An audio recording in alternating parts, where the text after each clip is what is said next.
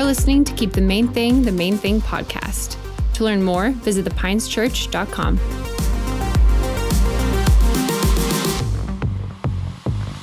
Welcome, everyone, to the Pines online experience. My name is Matt Joy. I'm the lead pastor here, and I am so excited that you carved out 25, 30 minutes and change to study God's Word alongside us. We are just, if, for those of you that may be joining for the very first time, we are celebrating uh, one year of ministry in the state of Maine, Bangor specifically. And this is our very first service into our second year. And last service, you can check it out online, YouTube, podcast. Um, we laid out the vision that God gave us. He gave me a word, blitzkrieg.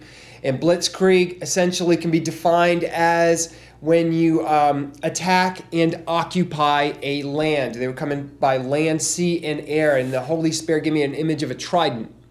And the trident, each spear represented a specific uh, vision for our church, and that was the lost, unity amongst the church and the generations, and discipleship. And so today, I kind of want to um, highlight a theme that's present throughout all of those different tips, and that is this people. People represent the lost. It's people that we need to be discipling, and it's people that we need to be bringing together. And so, if I had to title this message, um, I would title it from the uh, the late artist from the 1960s, uh, Jim Morrison, who said, "People are strange when you're a stranger." Um, strange is defined as unusual or surprising in a way that is unsettling or hard to understand. Meaning, the meaning of that song. I don't know if this was Jim's meaning, but what I got out of it as I read those lyrics was this is that when you're a stranger, when you're a hermit, when you're isolated, then everything seems foreign and everything seems strange. We we almost go to a de- default where we believe the worst instead of as second corinthians uh, charges us to believe the best. That's what love does. And so we were meant to do life in relationship. Okay? Jesus modeled this type of life um, before us. And in hebrews 10 25 it says this let us not neglect our meeting together as some people do but encourage one another especially now that the day of his return is drawing near. I want to highlight that. Let us not neglect. Okay, agreeing with that scripture, agreeing with that statement isn't enough. You can agree with that scripture and still neglect it.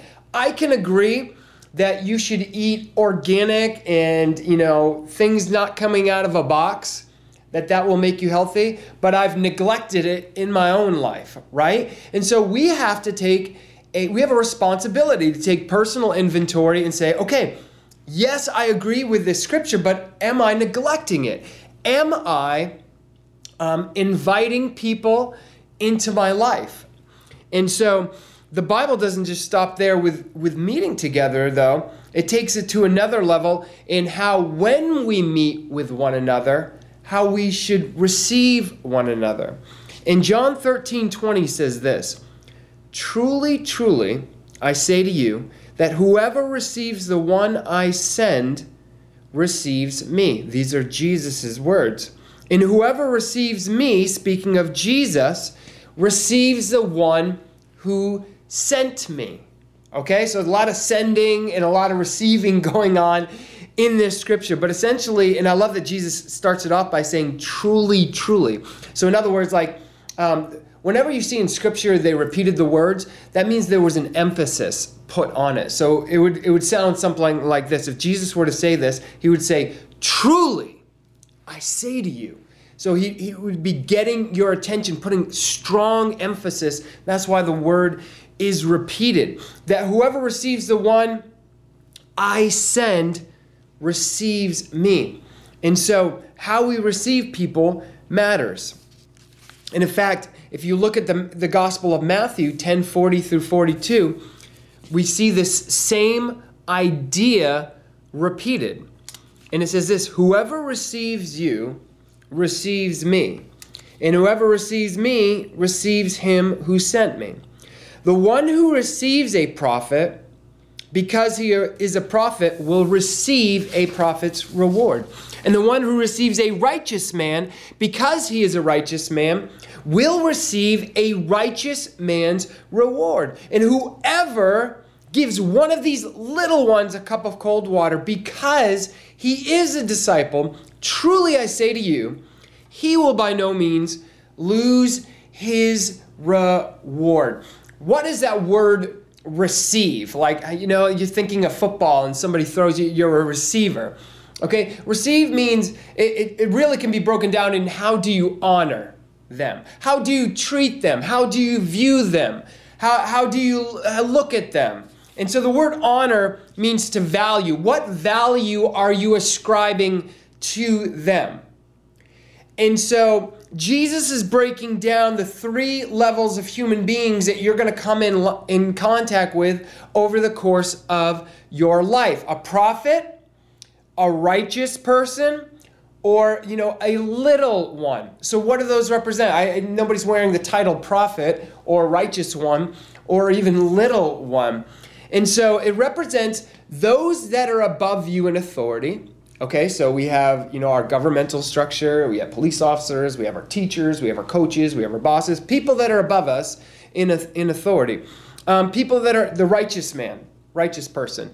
People that are on the same level, our peers, okay? So we're in the same vein of parenting. We both have, you know, young kids or we're co-workers, okay? So that, that would be our peers. That's usually the, the largest base of uh, people that we have in our lives.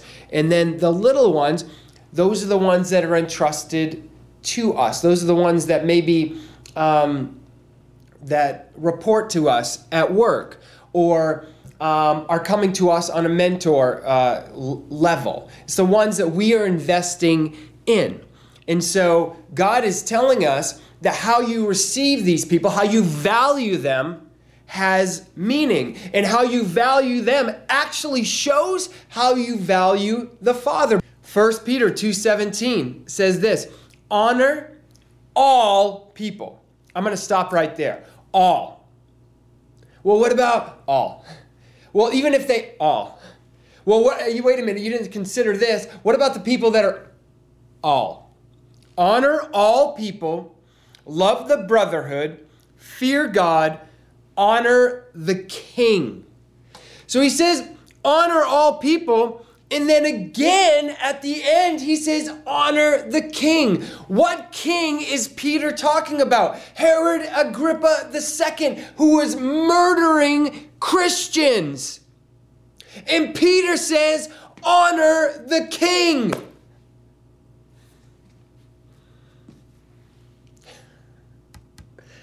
Now, you don't have to honor a, a law or honor a you know an order that doesn't align with the word of God but the bible says that all authority is of God people have a super hard time with that scripture but let me just make this distinction it doesn't say all authority is godly it says all authority is appointed by God. The position is of God, but the behavior may not be.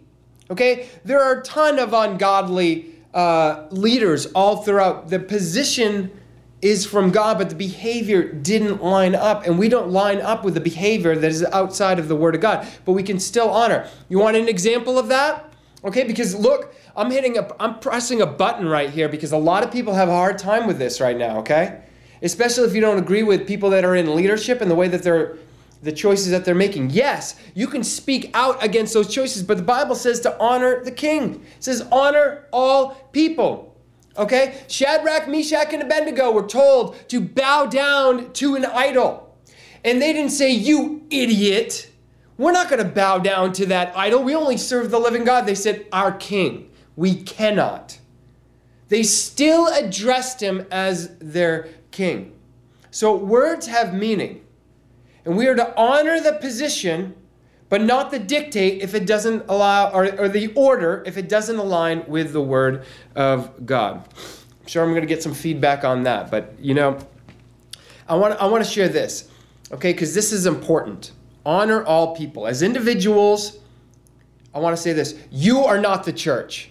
I'm just dropping bombs today, okay? You are a part of the church. Just as, like, my pinky is a part of my body. If I were to sever my pinky, which is, is really grotesque, and throw it on the ground, okay, sorry for this imagery, but I have to make this point, you wouldn't say, oh, It's Matt! You would say, It's my pinky, right? Okay, that's ridiculous, but sometimes we there are there are people in the church that think, well, I am the church, so I therefore I can go out and, and be away from relationship. And that is just false.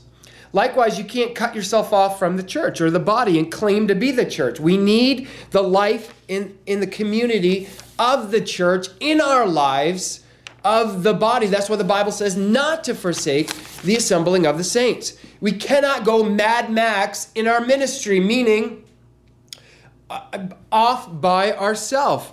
We, when we have the uh, opportunity to be in relationship with others.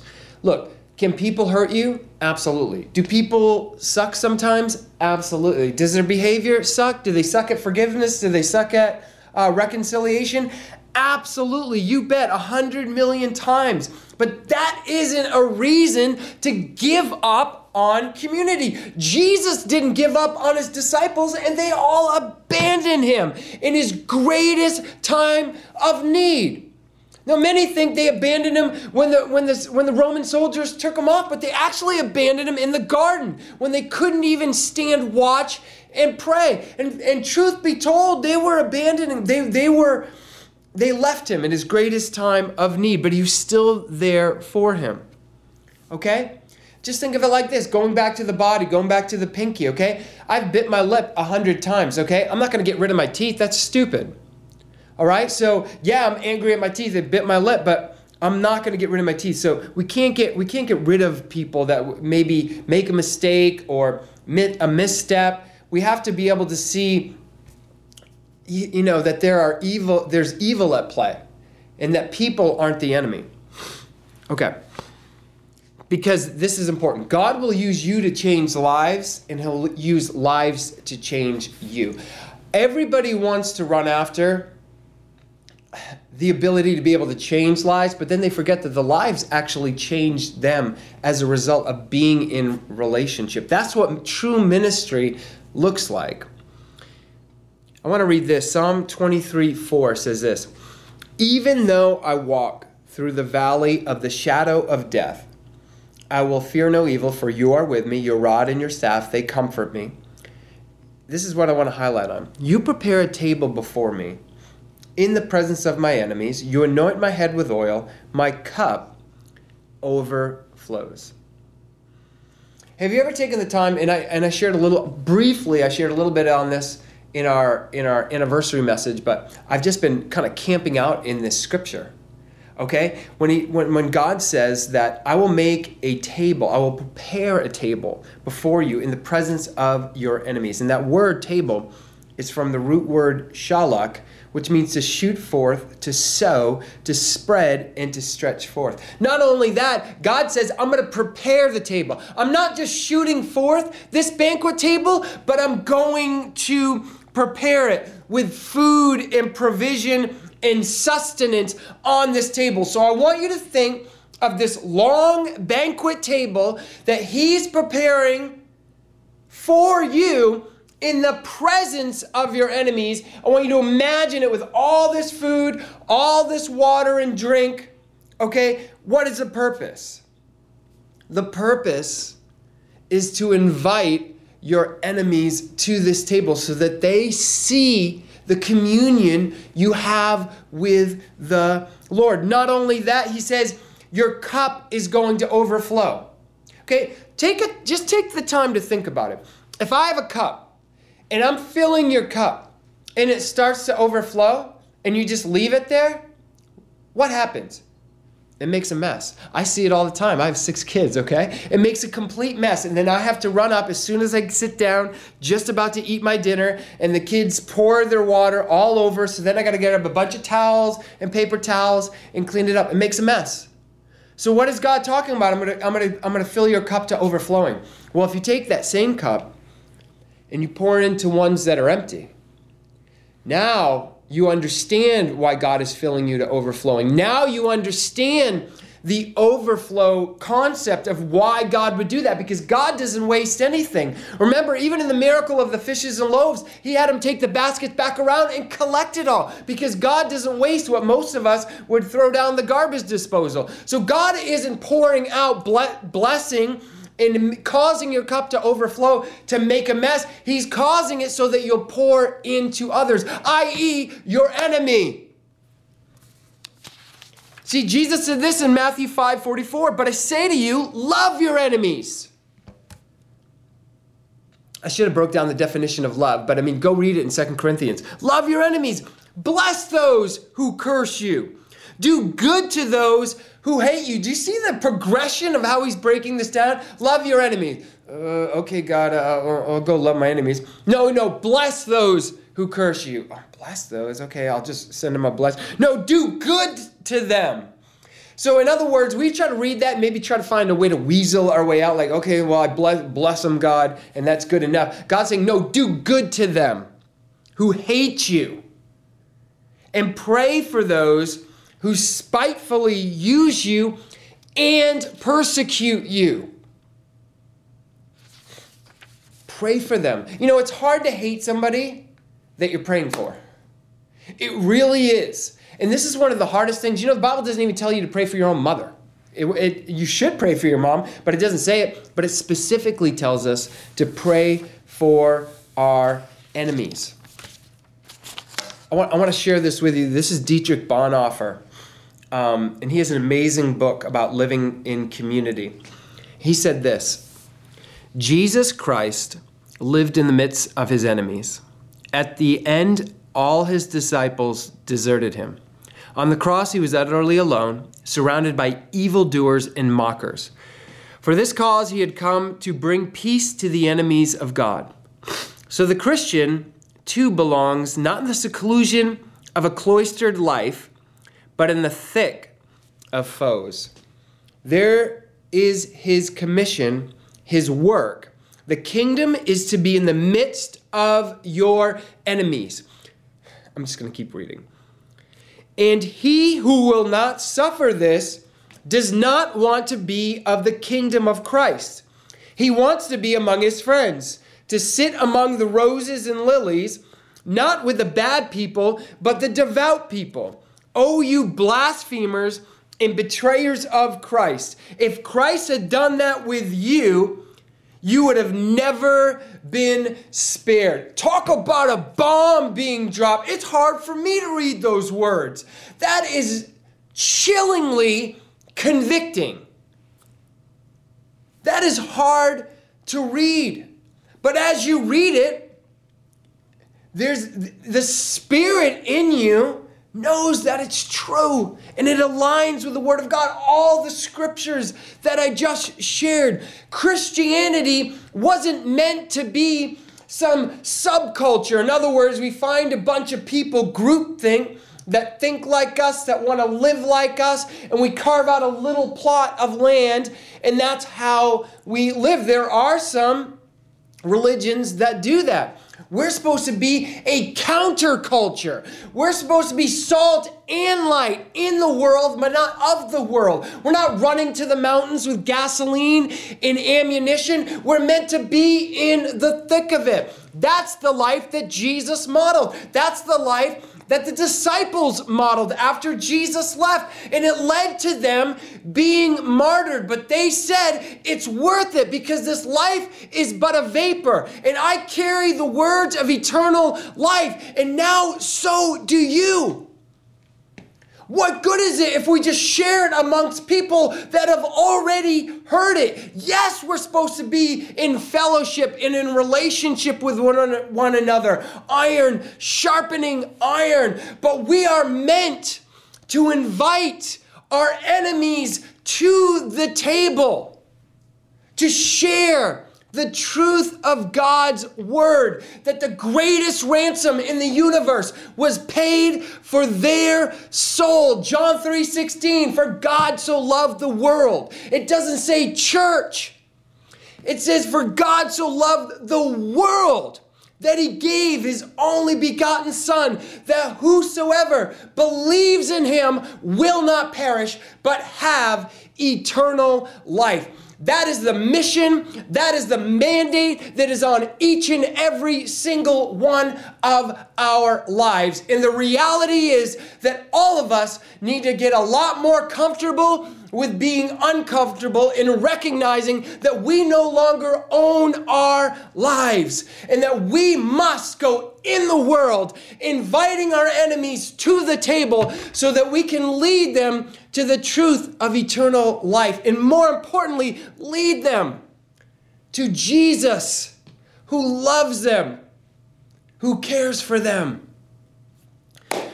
The gospel advances through relationship. There's no other way to get around it. You can you can buy every single wall hanging at Hobby Lobby. You can tack on every bumper sticker that you want. You can repost every meme on Facebook, which, by the way, please do not ever send me that one that says, if, if you like Jesus, share. If you want to burn in hell for a million years, ignore. I'm like, what? What? Who's creating these memes and why are they sharing them? It is such a poor representation of the gospel. But no, we were meant to get to roll our sleeves up, to get a little dirt under our fingernails in the messiness of life because no one's messier than people. All right? And to and to invest in them and inviting them to the table. But this message it needs messengers. That's you. You are a messenger carrying the greatest story ever told. Have you ever sat around a dinner party and there's like almost kind of like a you're friends but maybe you, you get together three or four times a year? But out of those three or four times there's that one guy who shares the same stories every single time right? All right? That's what it's like sometimes. As we if we're only getting together with believers we're, we're, we're sitting on the story the greatest story ever told and we're not sharing it with people that haven't heard it and so I encourage you to pray, to go into the secret place, to invite the Holy Spirit into there, and to highlight two people that you're going to that you're going to be more invested in their life that you're going to invite them to church that you're going to invite them to dinner that you're going to make a a concerted effort to, to get to know them on a deeper level. You don't have to go out and reach the masses. You know, um, I think it was uh, Mother Teresa that said, if, if you can't change the world, you know, if you can't save the world, save one person.